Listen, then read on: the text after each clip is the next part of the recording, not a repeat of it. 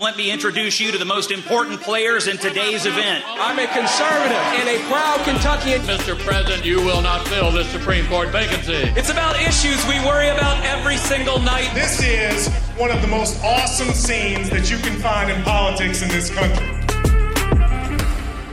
All right, welcome into today's episode of the Pegasus Podcast. We're going to do a little bit of a different episode today. Usually we're sort of on timely news stories or things going on here in Louisville and Kentucky.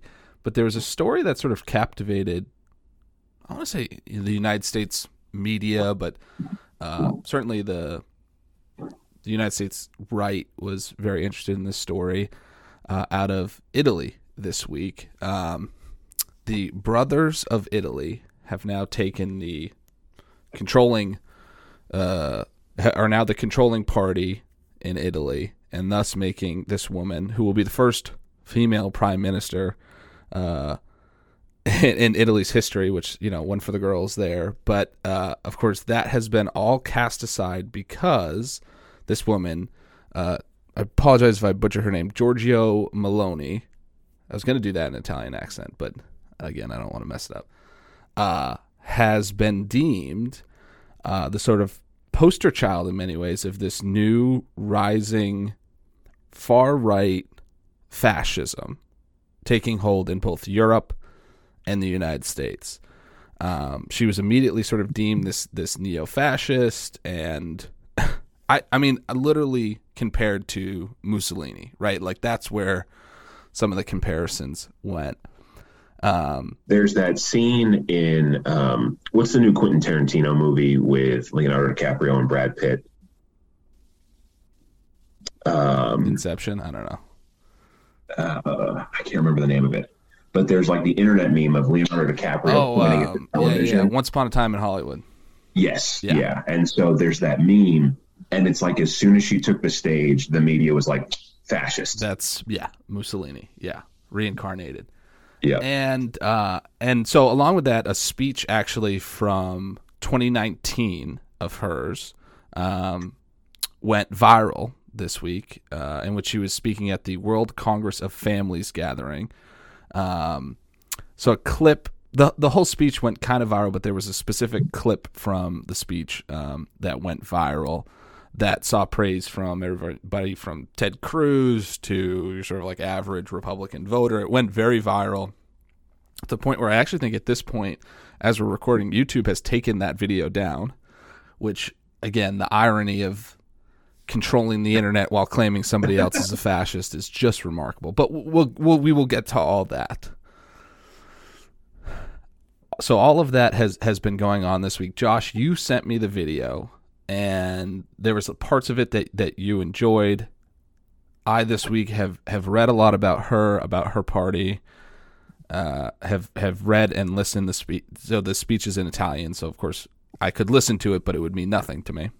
Mm-hmm. Um, I could feel the emotion of it, uh, but has led to a lot of interesting questions, both in my head and I think for conservatives, uh, the the larger right in general, and so in there I'm sort of looping in the populist right, the truly kind of uh, libertarian, classic liberal right coalition of of America, and there's been a lot of interesting reactions.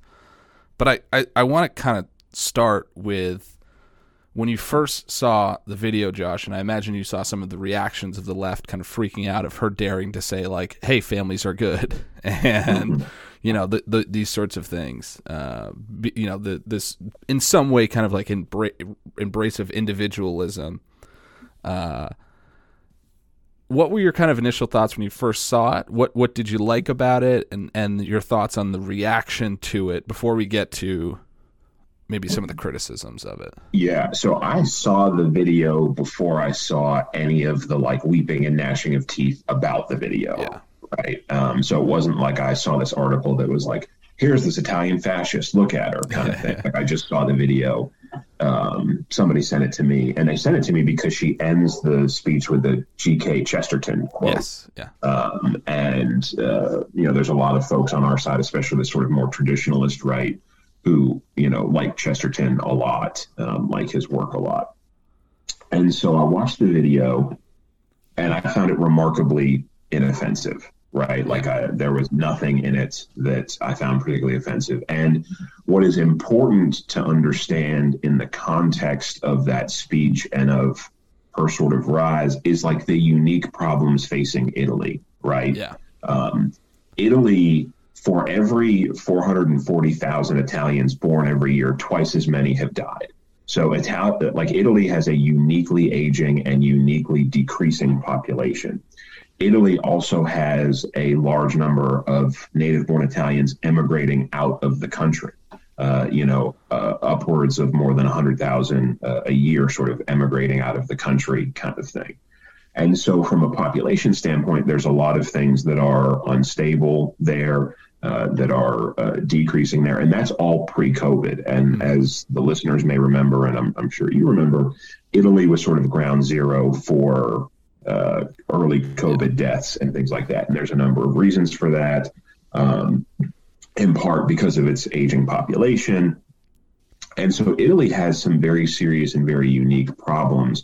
And they're problems that are not going to be fixed by the economic status quo. And I think that is what um, Prime Minister Meloni has really capitalized on some, which is that like um, lower taxes and re- less regulation aren't going to fix this, right? Like yeah. I'm a big lower taxes, less regulation guy. I'm for it. Like I am not one of these people who is sort of like throwing out the economic model in favor of um, sort of a, a more state controlled economic model, but like also this social conservatism kind of thing. Mm-hmm. What I think is at the core of her rise, of her belief system, and of the, the way that Italians uh, sort of flocked to her party is that like this era of economic man being the only thing that matters, consumption being all that matters, consumption being prosperity, consumption being a life well lived, um, has always been a lie, um, was always insufficient. And Italy, in particular, where the family and particular, particularly uh, Catholicism, so it's not just religion, but obviously like um, the uh, the Vatican is in Italy, and so Italy's a very Catholic country.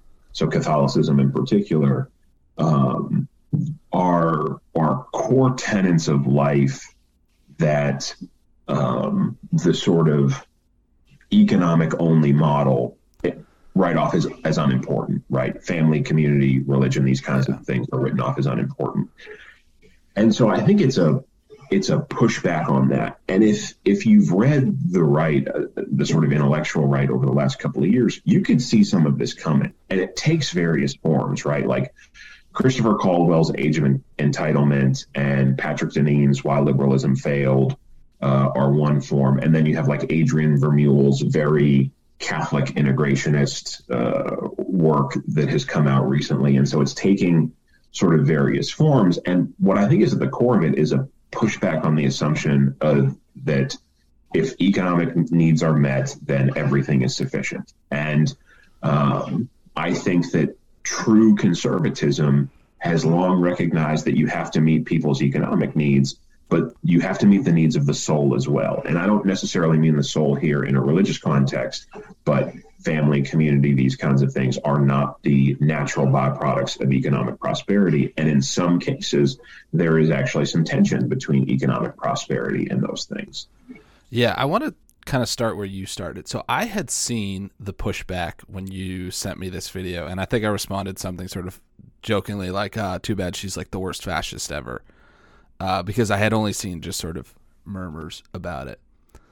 I think one of the things that is sort of conflated both with this speech and then her party and her actual sort of positions is that that clip, and I'm gonna I want to read some of it here in a second, but that clip to me is particularly unoffensive.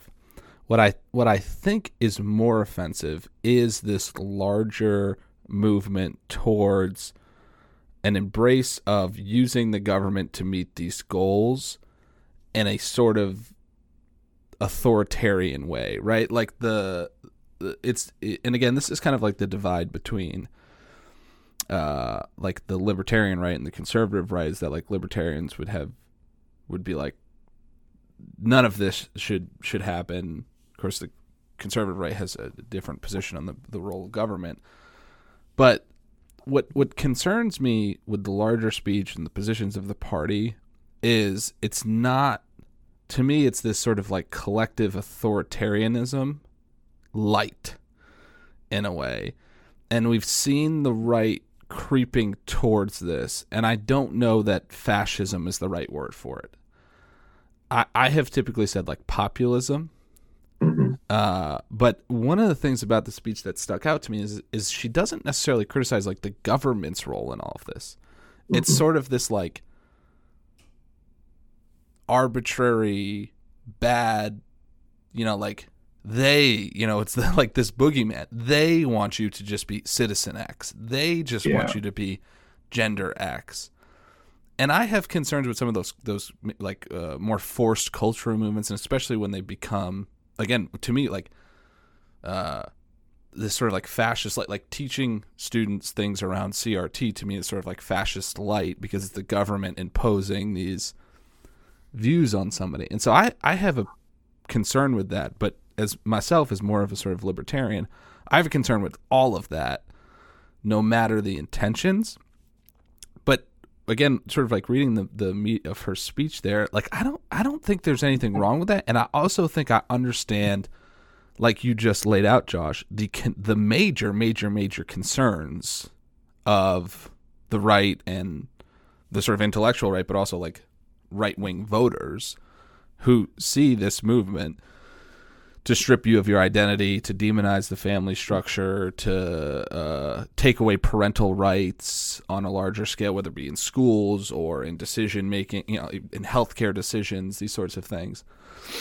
Even if those problems aren't as big as the media makes them out to be, even if they aren't as widespread as your Twitter feed would lead you to believe, right? Like, if you were on Twitter right now, you would think every student in America is doing is at drag shows you know, every single day of the year, right? Like, uh, there there is this sort of like inflation of of these problems, uh, but I I I don't think it's particularly offensive. The parts of her speech that are harping on these problems. My concern more largely is in how they th- this side sort of aims to fix these problems. Um, this is obviously a very anti-immigration party. Yeah. This party is uh, anti-LGBT, cer- at least anti-gay marriage. I don't know what their views largely on the LGBT movement are. Well, but the, the thing that you have to keep in mind as it relates to the immigration, and and look, they can certainly take this too far, but like Italy has been ground zero in Europe of migrants fleeing Arab countries um, that are conflict ridden and those kinds of things, and Italy really has sort of been the port of entry for a lot of those those migrants. Well, I mean, And this so- is to to I'm like going backwards us to go for, like Brexit is very much a precursor to Donald Trump, right? Like that sort of rise of that like national identity, which I'm again I understand the things I'm saying sound like Stalin, like like very sort of fascist, but like that sort of rise of like that populist national identity, right wing sentiment kind of starts with Brexit, Trump grows it, and now it's becoming more right. Like we have Senate candidates that embrace these ideas more, and so I think again I understand why Italy, along with issues around parenting and gender and consumption and the market, like I get it. My concern is the actions of these politicians and their use of force to get what they want. I think it is somewhat of a mistake to lump all of those things together as being like linear that way. They are all more populist in their orientation and they are all happening at similar times. And I think there are things that contribute to them. But one of the things about uh, this and her party is unlike some of the other sort of populist right candidates that have emerged in Europe, uh, they are not pro Putin. Like they have been Yeah. supportive of Ukraine uh, since the Russian invasion and those kinds of things. And so, like, that puts them in contrast with um, like Viktor Orban in Hungary, yeah, right? yeah. Um, there are certainly some commonalities the, the populism, the nationalism, some of the anti immigration sentiments, some of the um, skepticism, if you will, of the economic status quo. And I think, and look, that we could flash forward five years and that I'm totally wrong about this, but I think that somebody that clipped that. The, yeah, that I think that that is the they that she is referring to. Not that there's a specific they, right? Not that there is like a global ruling elite. Or in in to go back to the sort of like World War, like it's not necessarily the Jews, right? Like that Correct. to me Yeah. is clearly defined. Like when it's us versus them, our national identity versus their either religious Yeah. identity or national. Like that to Yeah. me is very much like a hallmark of fascism. Yeah. Uh, and uh, it- like in sort of like socialism and like us versus them. The sort of like Yeah. it's in but I think I think her they is like the economic status quo. yeah That it's not a particular group of people, uh, but that it is like again the assumption that the economic man is is the only man, right? And again, we can flash forward five years, and she's got internment camps with a specific group of people, and it's like, yeah. wow, I was really wrong about Yeah. that. But but I think it was the that that is what she's talking about because I think that her belief system is more in line with like the Christopher Caldwells and the Patrick Deneen's of the world yeah who who look at the status quo, who look at and and this is going to be something that libertarians should balk at, right? Because it is in some ways a rejection of their ideology, that it's a rejection of enlightenment liberalism as sufficient. Um, in some cases, it's a, it's a complete rejection. Um, but that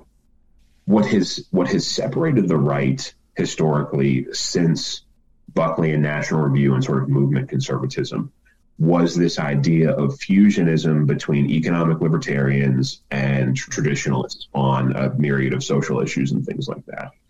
And what I think you see from some of these right wing populist types, some of them who are rooted in conservatism and some of whom are not, some of whom are just sort of truly right wing populists, is that they view the one side of that, the economic equation, as having won out continuously over the last 40, 50 years to the detriment of some people group overall, right? And there's some of that that I am sympathetic to. Again, I don't think that you ought to throw the baby out with the bathwater. I think the market system works and all of those kinds of things. But, you know, we we regularly try to push policies in various ways um, on, on this. Like, so if you think about like a family policy, right? Like there, there are child tax credits, there are child care tax credits, there are all those kinds of things that exist already. And so you certainly could go, you could have a government conceive of a family policy that I think goes far too far, like a, China's one child policy historically is a perfect example of this, right? That is the government that sterilization and things like that. But the idea that the government is going to be involved in family policy is not a new concept. Yeah. Now, it may take new forms, but it, it really is not a new concept. And that may be offensive for the most small government libertarians among us, but I, I really don't think that it is, broadly speaking, offensive policy. Yeah, and this is again like this is where I think there's this kind of interesting ha- thing happening with the sort of right and conservatism more more generally speaking, right? Because I, what you just said, Josh, I think there's a lot of even libertarians who are are becoming more open to those sort of pro like I think a school choice is the perfect example of this, right? Like using the tools of government to fix a system, a government system that is not working, that has become anti family, has become anti student, all those sorts of things, right? Like I again like don't think that those are particularly radical ideas. And I want to read from her speech here, just the, the beginning of it, or the beginning of this this block here, where she says, "Why is the family an enemy? Why is the family so frightening?" There's a singer, single answer to all these questions because it defines us. It because it because it is our identity. Because everything that defines us is now an enemy for those who would like us to no longer have an identity and to simply be perfect consumer slaves. And so they attack national identity, they attack religious identity, they attack gender identity, and they attack family identity. I can't define myself as Italian, Christian, woman, mother. No, I must be citizen X, gender X, parent one, parent two. I must be a number. Again, that to me is like we have we have lost so I mean the we talked about this not that long ago on the podcast with uh blanking on his name. I apologize. Uh, but about families and the breakdown of families. Brad Wilcox. Brad Wilcox, thank you. About the breakdown of families and how so many of these, especially kind of progressive societies, and I don't mean that in the, the lefty progressive, I mean like societies that are successful, not failed states, essentially. Yeah, yeah.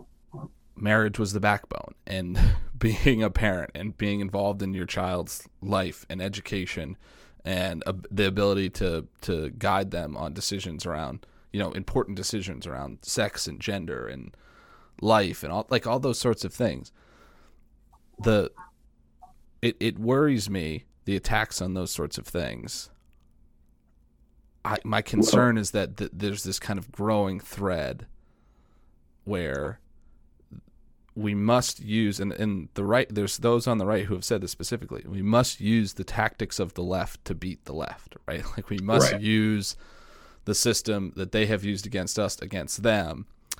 And and I felt like for so long the right has always said like no we're going to take the high road.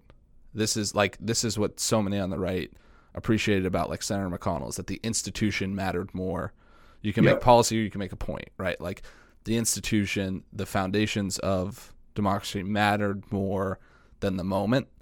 Yeah. And I and I worry that we're becoming too obsessed with the moment on the right and not and we're and we're leaving the ins- the institutions behind. We're leaving the foundations of the party behind or the, the sort of right center right movement behind in favor of in in these kind of like you know more whims of we're like they're ready to throw the cooling saucer of the Senate out the window as well too, right? Yeah, and I think some of that stuff is really problematic, Yeah. and it's why it's why my response to most of these kinds of things is like, well, tell me what you think, right? Yeah. Because I was one of these people who fell for this trap when I was in college, right? um, I was in college in 2010 at the height of the Tea Party, and there were all these people saying like, we need the Senate and the House, and we need the Republican Party to be more conservative, and I was like, hell yeah, we need it to be more conservative. Hell yeah, brother. But the mistake I made then, as I sort of look back on it now, is that like I never said, what do you mean by that? Yeah.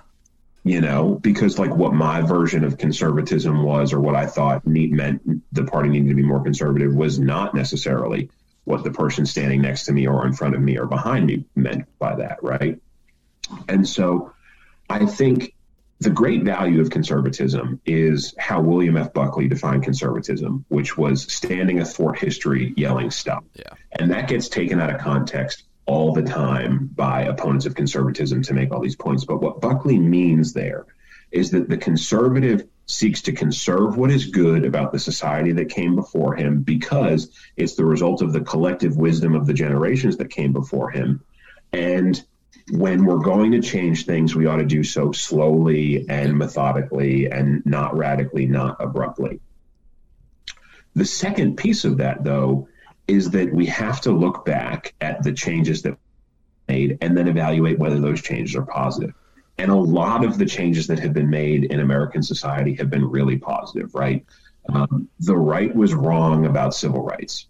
You know, like um, the even Goldwater, who was a direct participant in the civil rights uh, efforts in Arizona, but ultimately opposed the Civil Rights Acts of 1964 and things like that because of constitutional concerns.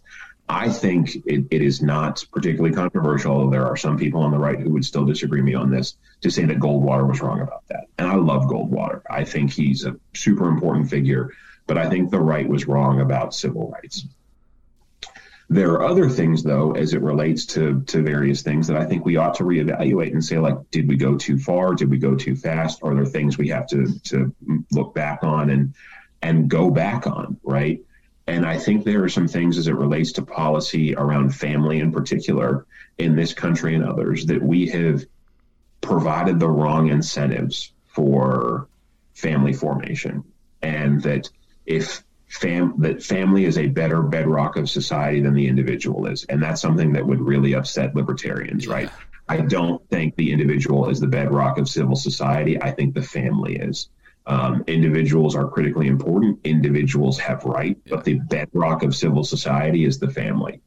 Um, and that if you remove that, then you remove community and a whole lot of other things that, that fall away from that, right?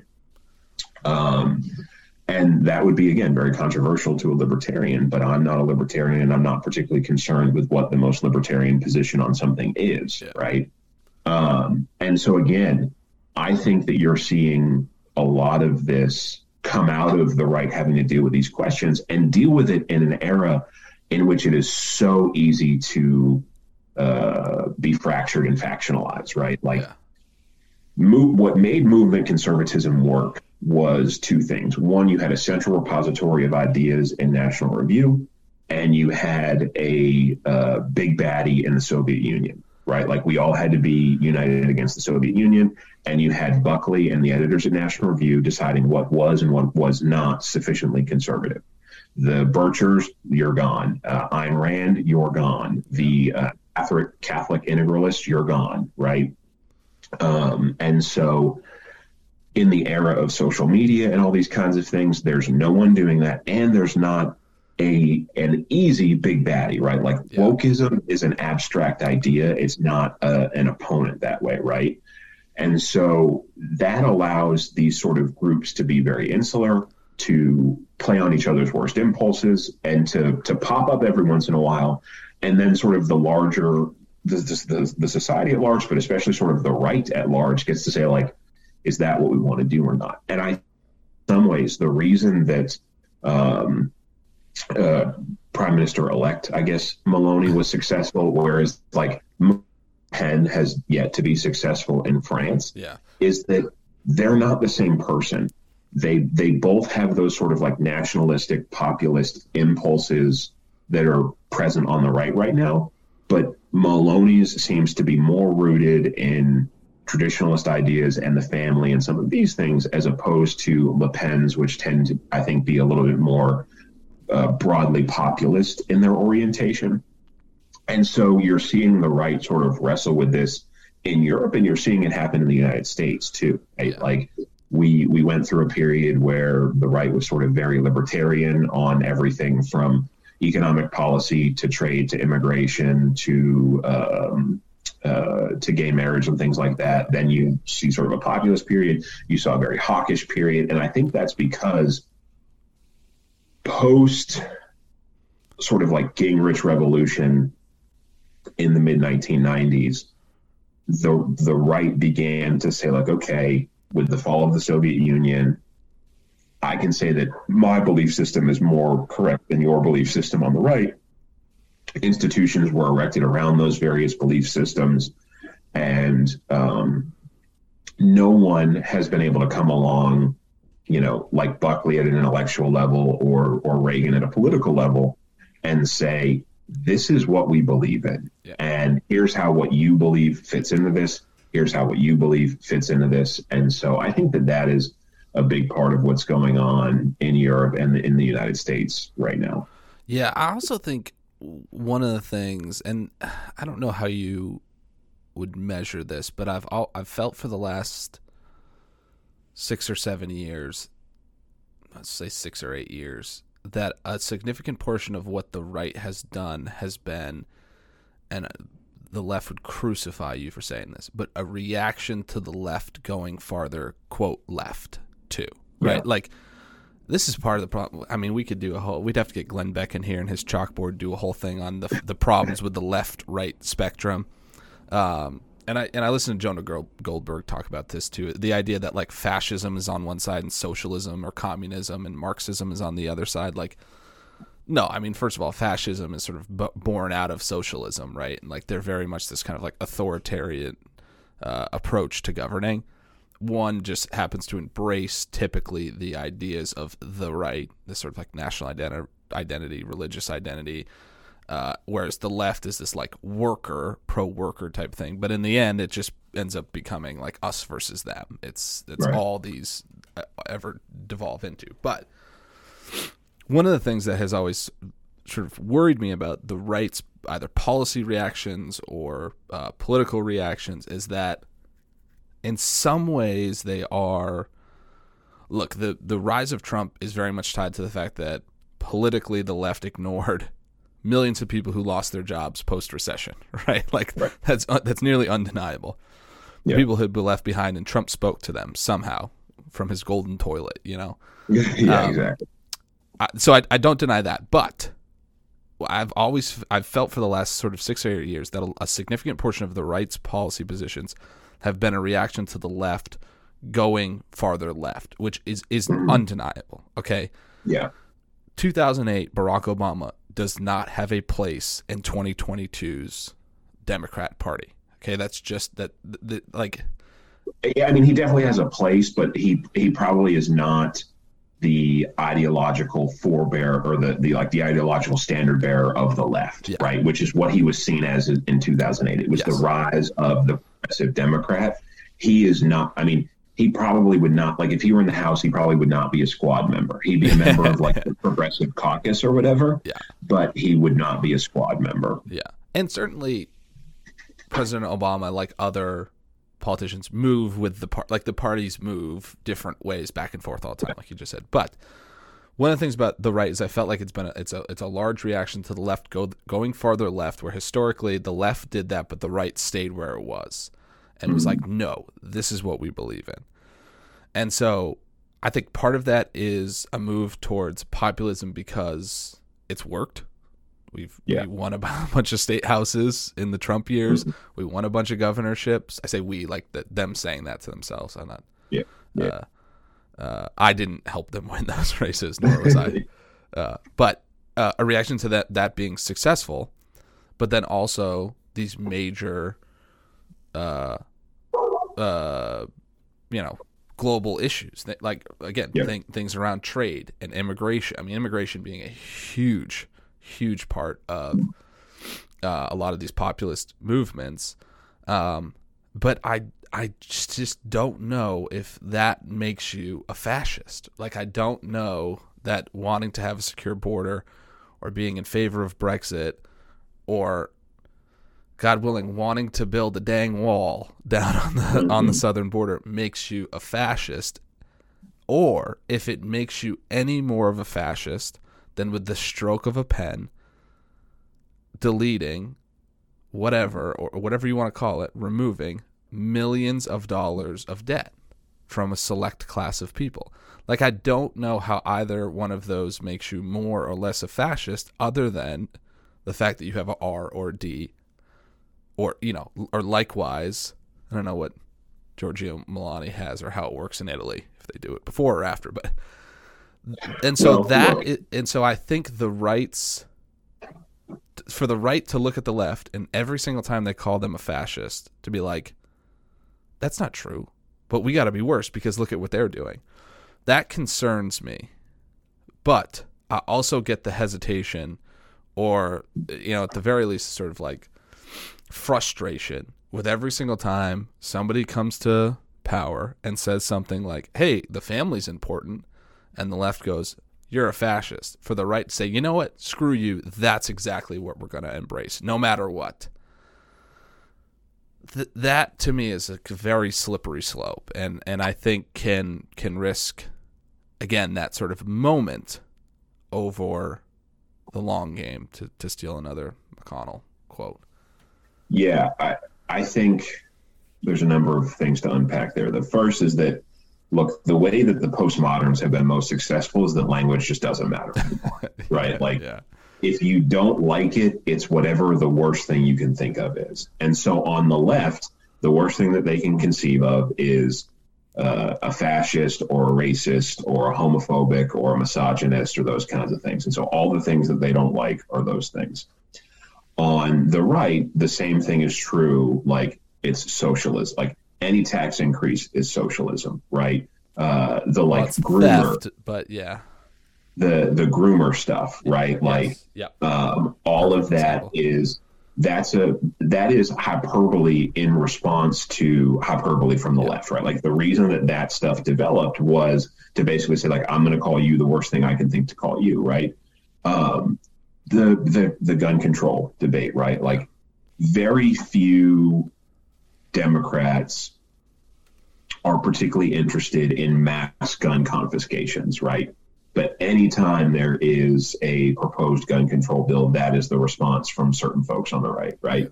And it's it's all hyperbole around like getting folks back into their corners as quickly as possible so that we can go fight the other team. And I don't know that that's any worse or different than it has been historically, but it definitely feels that way in the era of social media, right? Yeah.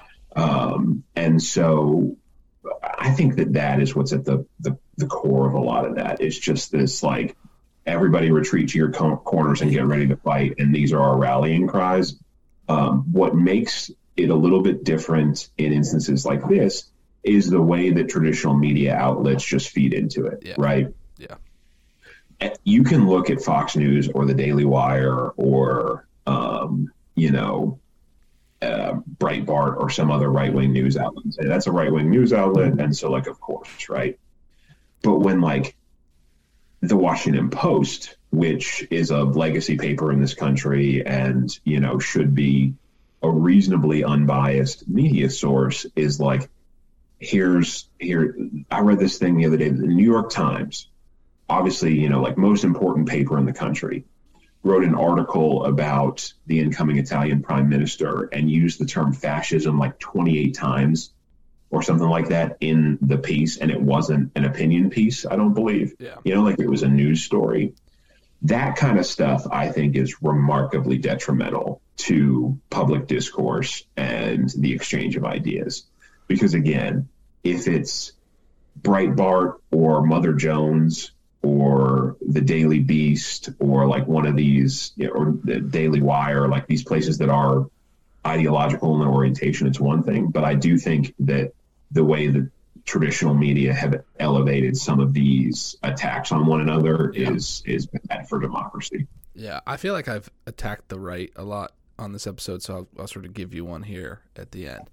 I, I want to be very clear about this. The, the this sort of language deterioration in which both language does does not matter, but also these sort of tricks they play. Like this is the the like Ibram X Kendi ification of our language, where you're either racist or you're anti-racist. Right. That's it. You're either with us or you're against us. And let me be very clear that is a fascist way to look at our society. Okay, so Ibram X. Kendi is as much a fascist and the way he views American society, uh, and generally through the, the lens of, of race, but class and those sorts of things, is as much a fascist, both in his policy positions, obviously. I mean, my goodness, this guy wants to create a government, wants to create like a third Congress to of anti racism. But the language positions of of the left has been, I believe, wholly created by the left too. Th- this Yeah. sort of fascist way of thinking. You're either with us or you're against us. The right uses it sometimes, like the right sort of plays the, these tricks sometimes too. But I think the left has both created this, their allies have embraced it, and have made it essentially sort of a mandatory way of viewing language. And I think that is remarkably dangerous and incredibly fascist. Okay. Like the the the idea that you are either racist or anti-racist is a ridiculous way to view the world. And I mean it in, in Kendi's sense. Like obviously everybody should be against racism.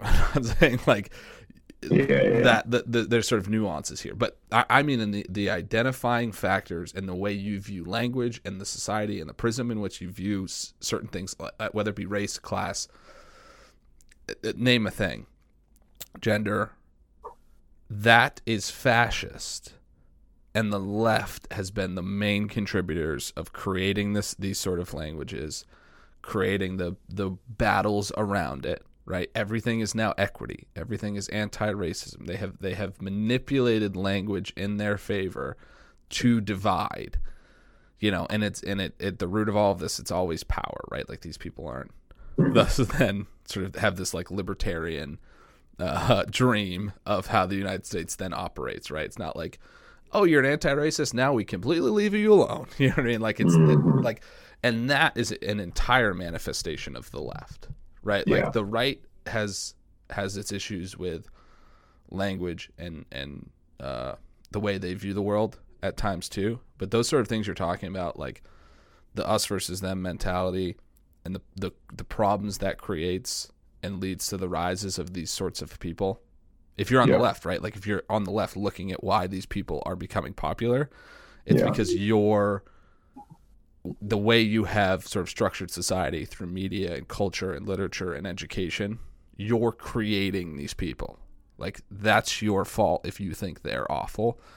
And the ina- inability for the left to recognize that is well, I mean they eat that they, they eat their own all the time, right? You know, Right, you yeah. don't silence is violence. It's this, you know, it's this us versus them mentality and and thus it's this always kind of moving uh target and gosh, it, it just it eats us and them alive. Yeah. I think that's absolutely true. Yeah. So last thing I wanted to do too. So we, we just had this long conversation about sort of like what is fascism, what's the future of conservatism.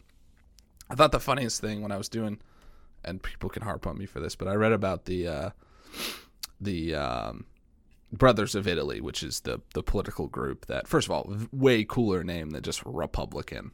Um, although maybe that makes me a fascist for thinking Brothers of Italy because it sounds strong. Um, but so I thought, uh, well, like, let's just do some quick research. So I read the Wikipedia on them. Political comment, political commenters have variously described them as ready, neo-fascist, post-fascist, right-wing, far-right, nationalist, conservative, socially conservative, and right-wing populist. So they don't even know what they are. You know what I mean? Like those Right. are like we just talked about, sort of figuring out what is that party? What's the future of conservatism? What bubble does it fit in right now? Is it populist? Yeah. Is it fascist? Is it nationalist? Is it conservative? And they're just going to throw every single word at it. I mean, like to end with this Well, idea. That's the problem with trying to label an entire political party anything, right? yeah, Um, Bill Clinton and Alexandria Ocasio Cortez are both Democrats. Donald Trump and Mitt Romney are both Republicans. Yeah. Susan Collins is a Republican. Jim Webb is a Democrat. Um, you know, Charles Booker is a Democrat. Andy Beshear is a Democrat.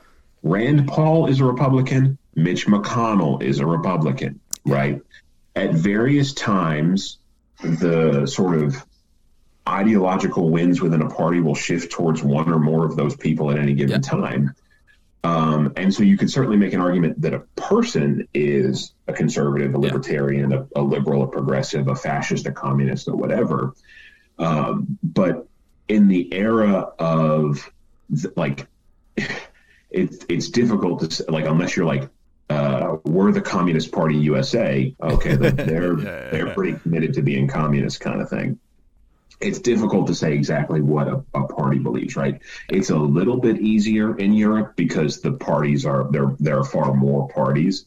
Um, you know, like the the coalition that is governing Italy is multiple political parties. It's not Yeah. just the, the Brothers of Italy. They have by far the largest uh, chunk of the governing coalition, but they they need other political parties to govern. Yeah. Most of which are sort of moderate right of center parties, and so that sort of I think shifts the the tone of the the, the incoming government, so to speak.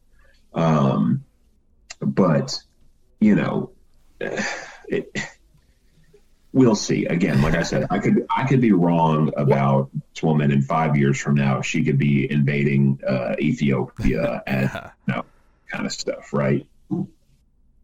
But I think for the most part, she is one of these people of the right who see sort of cultural decay as a larger problem than economic around and so um, I think I think we'll see. Again, yeah. she could be Mussolini 2.0, but I don't know that it's painfully obvious. And the way that it's being treated is that it's painfully obvious. Yeah, I, and I also think too, you know, to your point about, uh, you know, it's not. You can't always identify the party by either the president or whoever it may be.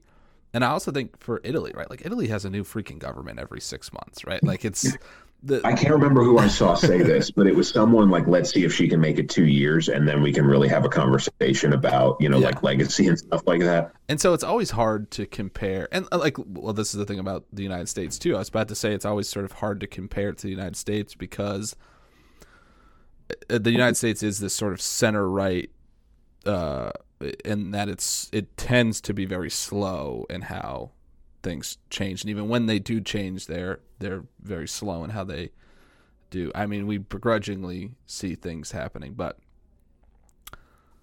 the there's a, there's a very real chance that Donald Trump, who is you know not the only person on the right who embraces this populist movement in America, certainly, but there's a very real chance that you know uh, four years after he was our president he's A, no longer the president, and B, wouldn't even be the party's nominee, right? Like these movements happen very quickly.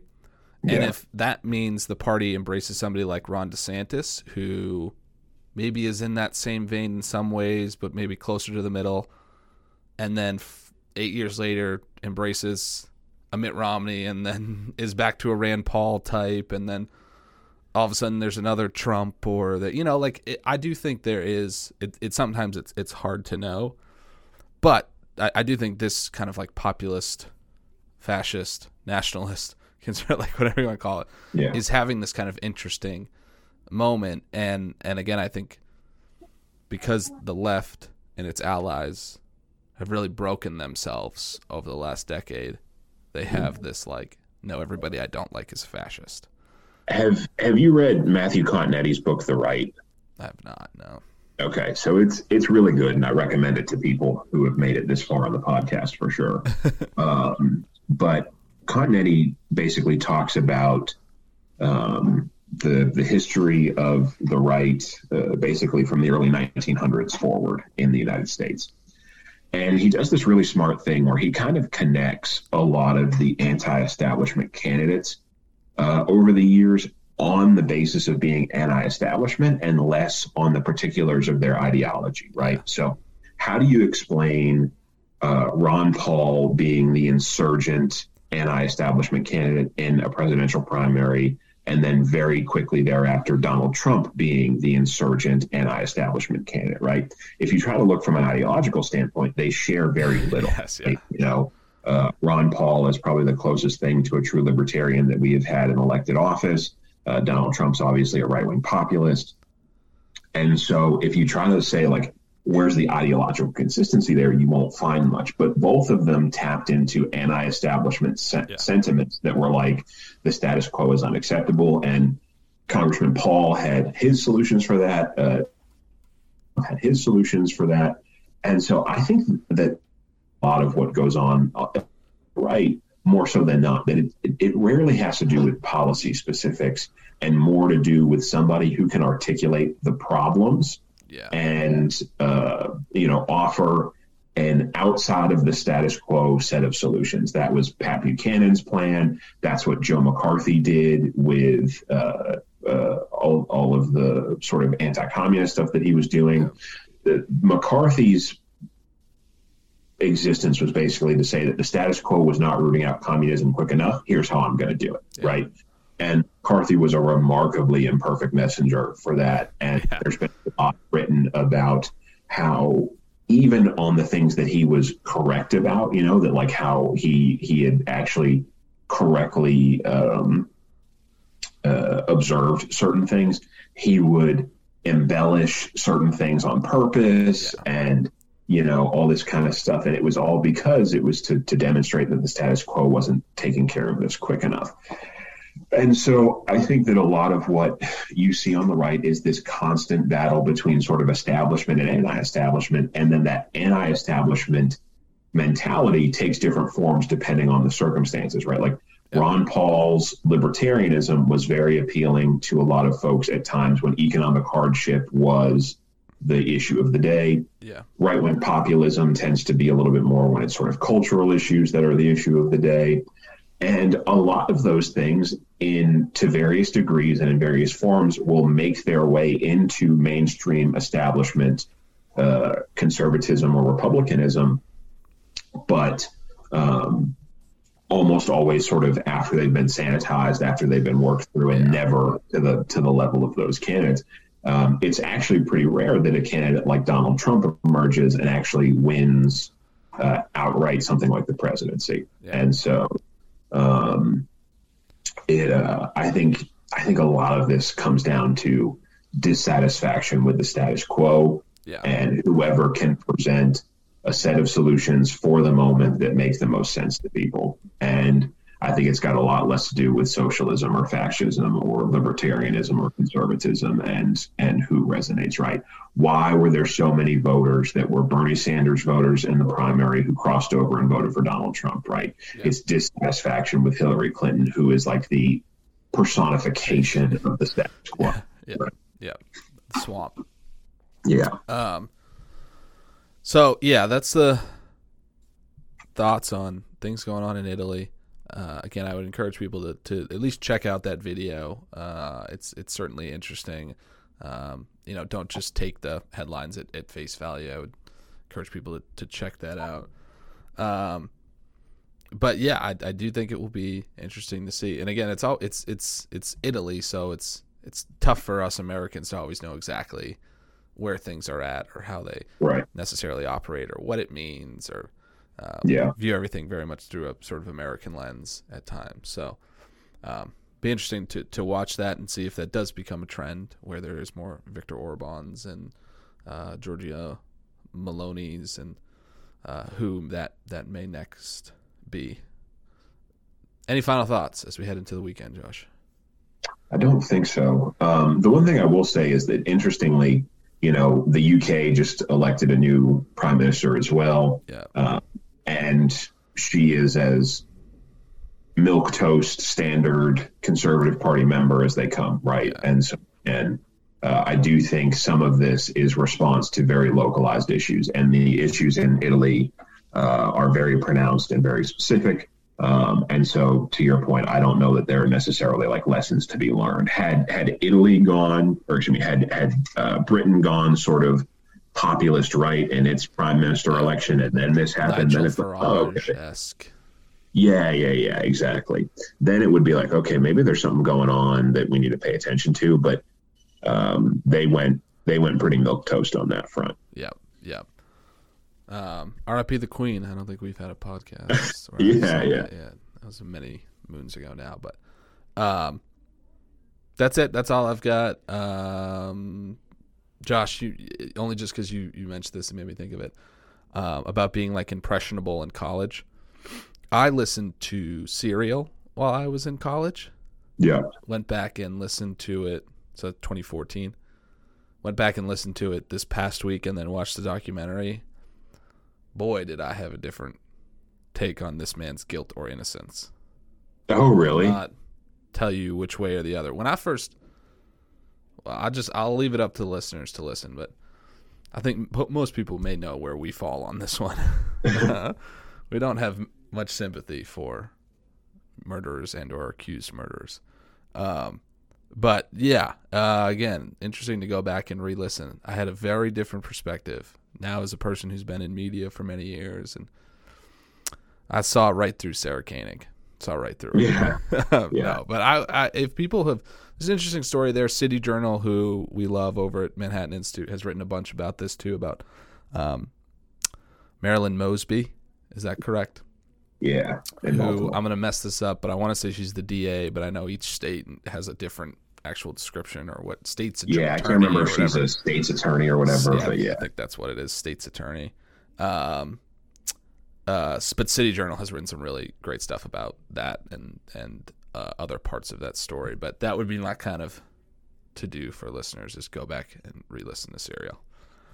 that's all I got. We will see everybody on the next episode of the Pegasus Podcast.